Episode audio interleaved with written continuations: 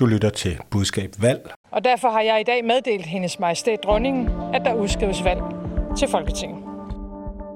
Der er behov for nogle flere indianer. Jeg er underlagt tavshedspligt. Det her, det er magtfuldkommenhed, når det er aller, aller værst. Jeg vil jo ønske, at jeg kunne svare på alle spørgsmål altid. Der er ikke noget, jeg har mere lyst til. Har statsministeren begået fejl i forbindelse med mink-skandalen? Ja eller nej?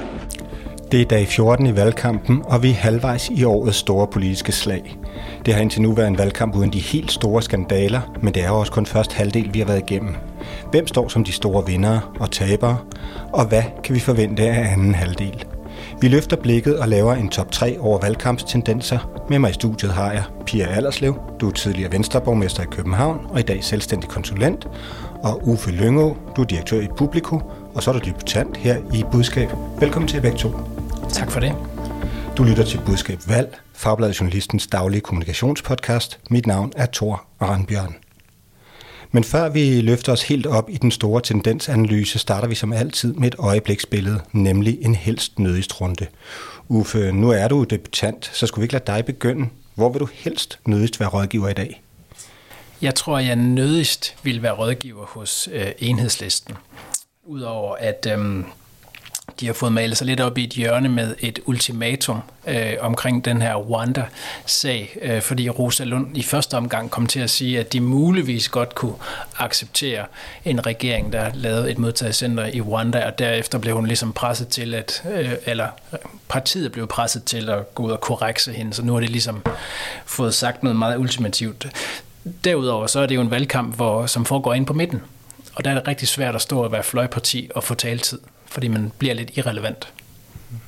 Hvad med dig, Pia? Hvor kunne du tænke dig at være rådgiver, eller hvor vil du nødigst være det? Jamen, jeg har taget nødigst i dag, øh, og det er faktisk stort set med de samme argumenter, som, som dem UFO bruger. Det er bare på, på de radikale, øh, og det er jo så med den øh, lille krølle, at de er jo et midterparti, men jeg synes bare ikke, de får taletid, og de har jo netop også vist, at det der med at stille ultimative krav, det er bare dumt at gøre, øh, og, og jeg kunne forestille mig, at der sidder nogen øh, og ryster lidt øh, i den radikale lejr, når de hører Mette Frederiksen tale om de radikale, fordi man kan simpelthen høre isen i hendes stemme. Altså, der er ikke, øh, der er ikke meget kærlighed tilbage der. Så, så det eneste, man hører til de radikale lige nu, det er noget ultimativt, og noget med Rwanda, og noget med, hvem man ikke vil være i regering med. Og Mette Frederiksen, hun trækker på skulderen og siger, at vi vil faktisk heller ikke have de radikale med i en regering, og så kan man stå der. Så jeg synes, det, ser, det, det må være stramt over i den radikale lejr lige i øjeblikket.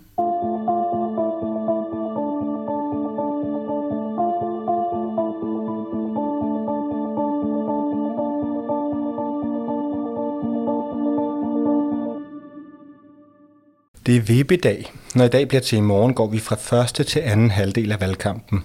Pia og Uffe, jeg har bedt jer om at lave en top 3 over de største tendenser i 2022-valgkampen, og som enhver god hitliste, så starter vi nedefra.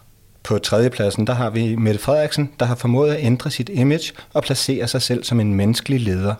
Pia, hvad er det, hun har gjort?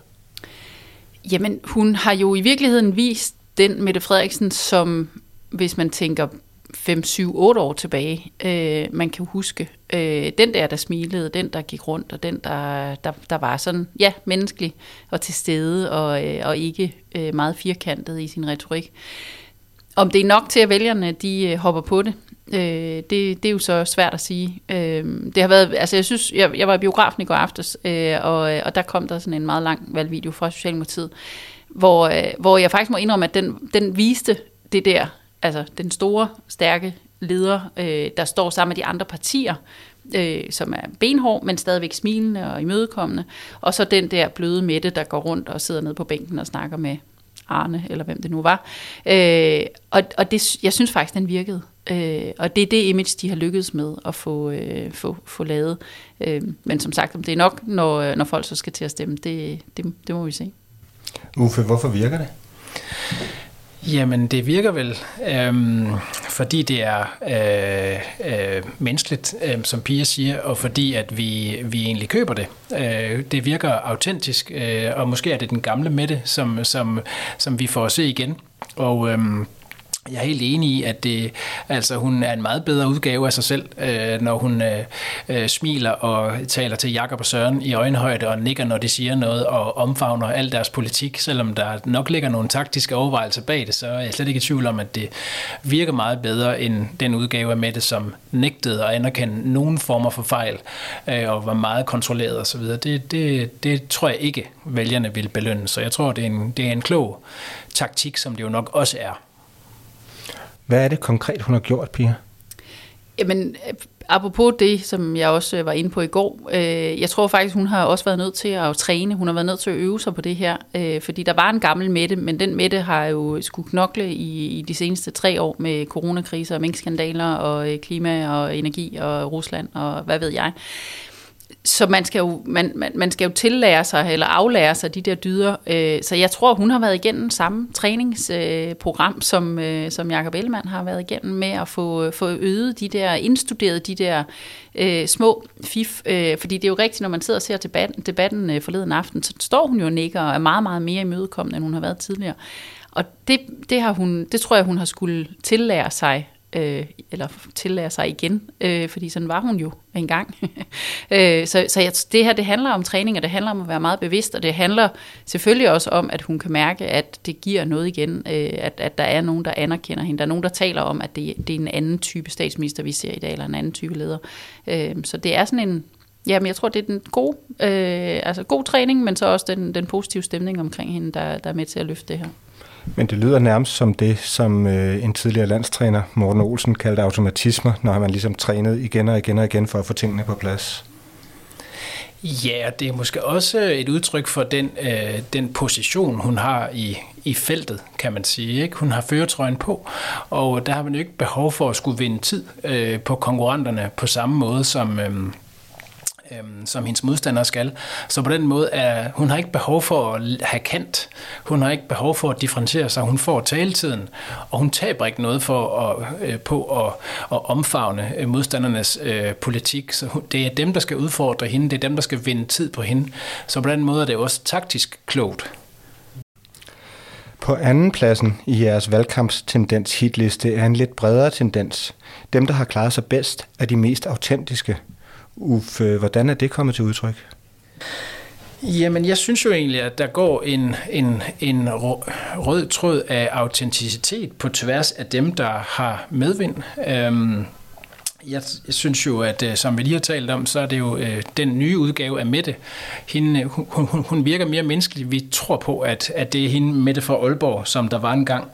Og øh, det er jo også det, der er en af Lykkes styrker. Altså med, med alle de ydmygelser og øh, sager, han på en eller anden måde har gået igennem og har ownet og, og, og rejst sig fra igen, øh, så er det jo også et eksempel på, at han er autentisk. Og jeg synes, Jacob Ellemanns øh, intro til en af de forrige debatter, hvor han startede med at sige, at øh, Øh, han ville gerne lave om på, at han var så stiv, og han kunne fremstå arrogant, og i virkeligheden var det bare udtryk for, at han prøvede at koncentrere sig, og han arbejdede med det og sådan noget. Og, øh, Alex Vanopslags succes på de sociale medier, hvor han har selvivni og øh, gør grin med, hvor få de er. Øh, og øh, er sjov mand øh, på en måde, så, så de unge kan lide det.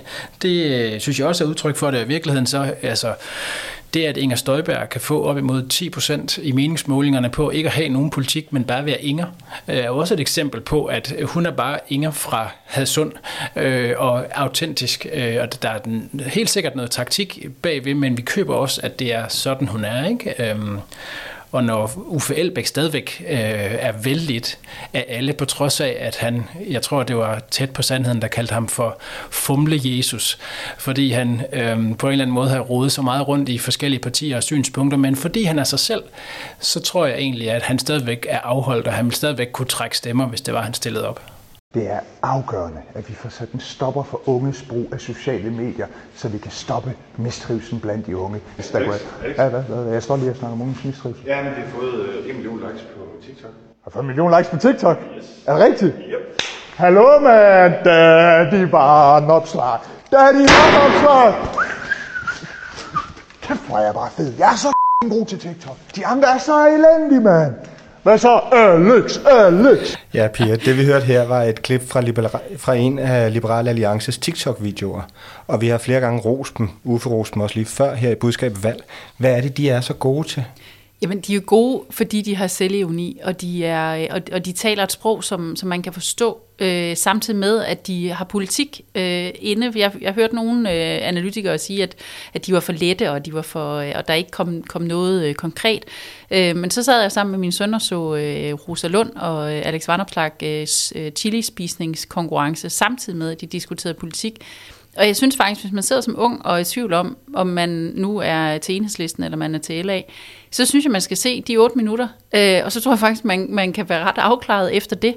Øh, og det er jo det, de kan. Øh, og jeg synes i virkeligheden godt, øh, at, at enhedslisten, når de, når de gør det der, så kan de også godt øh, på samme måde fordi de gør politik til noget, der ikke skal være så kedeligt. Det skal ikke være halvanden time lang partilederdebat på, på DR, hvor man jo simpelthen er ved at falde i søvn. Det skal være otte minutter, og det skal være kort og kontant, og det skal gerne være lidt sjovt, og, og, og man må gerne se nogen, der udfordrer hinanden på noget, men der skal også være noget indhold øh, fordi de unge mennesker er ikke dumme. De, de vil faktisk gerne vide noget om, også hvad, hvad de enkelte partier mener. Så, så altså autenticiteten, men, men det der med at gøre noget, der er, der, der er lidt skævt, og så øh, stadigvæk holde fast i, at, øh, at, at man skal også blive klogere, når man ser noget af det, de laver.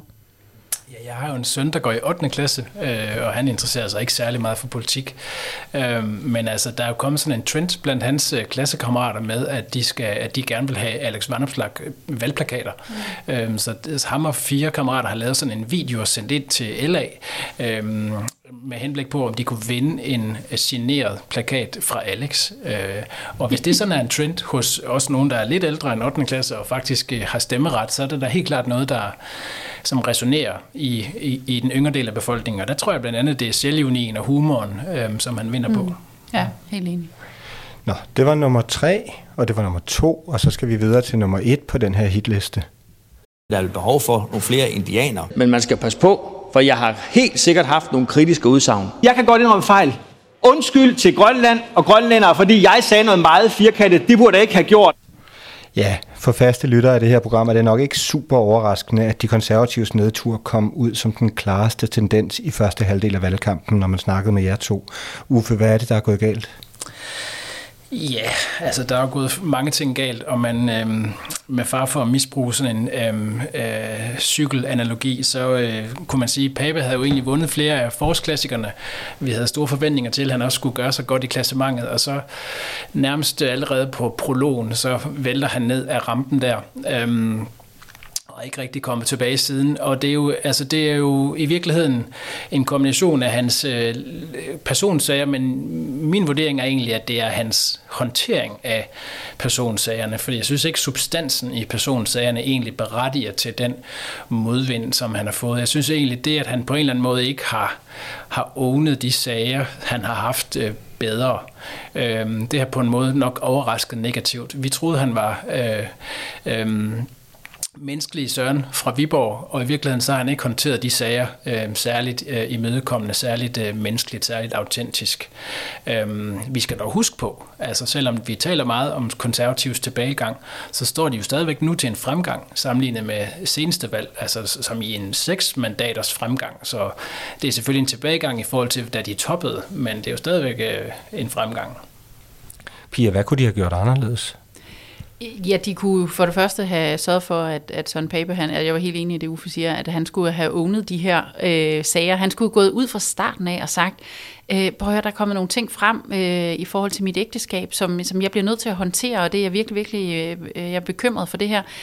Der, altså, måden han håndterer den der Grønlands ting på, er jo helt håbløs. Øh, altså, i stedet for at sige undskyld allerede fra talerstolen, siger, prøv at høre, det lyder Ja, det, det lyder som noget, jeg måske godt kunne have sagt i et øjebliks øh, øh, en finger af panden, eller hvad man skulle finde på at sige.